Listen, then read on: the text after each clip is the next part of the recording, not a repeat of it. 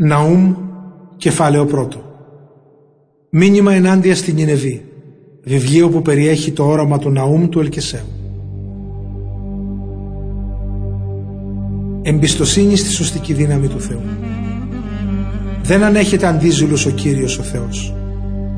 Με φοβερό θυμό παίρνει εκδίκηση. Τους αντιπάλους του ο Κύριος εκδικείται και ενάντια στους εχθρούς του οργίζεται. Ο Κύριος έχει υπομονή και περιμένει. Δεν παραβλέπει όμως την αδικία. Έχει τη δύναμη να τιμωρεί. Βαδίζει μέσα στον ορμητικό ανεμοστρόβιλο κι είναι τα σύννεφα η σκόνη των βημάτων. Τη θάλασσα πηγεί και τη στεγνώνει. Κάνει να στερέψουν όλοι οι ποταμοί. Ξεραίνονται τα βοσκοτόπια της Βασάν. Πεθαίνουν τα δέντρα του Καρμίλου και τα άνθη του Λιβάνου μαραίνονται. Μπροστά στον Κύριο τρέμουν τα βουνά. Ταρακουνιούνται οι λόφοι. Έντρομη κραυγάζει γη μαζί της κι όλη η κατοική της. Ποιος υπομένει την οργή του. Ποιος το θυμό του αντέχει το φλογερό. Η οργή τους σαν τη λάβα ξεχύνεται. Μπροστά του θρηματίζονται οι βράχοι.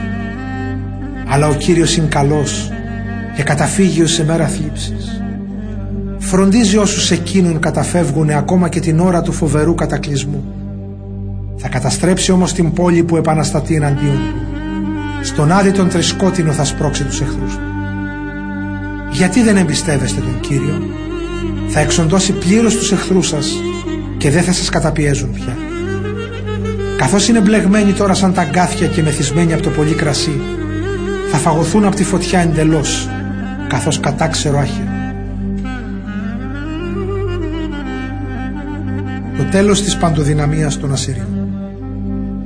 Από σένα Νινεβή προέρχεται εκείνος που σκέφτεται πονηρά και επαναστατεί ενάντια στον Κύριο.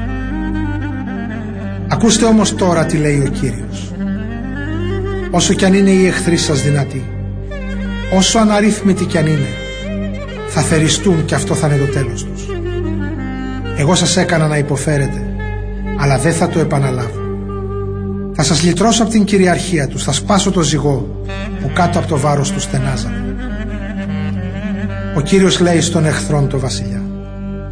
Δεν θα έχεις απογόνους πια να συνεχίσουν το όνομά σου.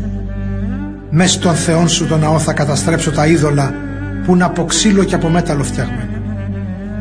Ο τάφος σου έχει κιόλας καυτεί. Δεν έχεις πια δικαίωμα να ζεις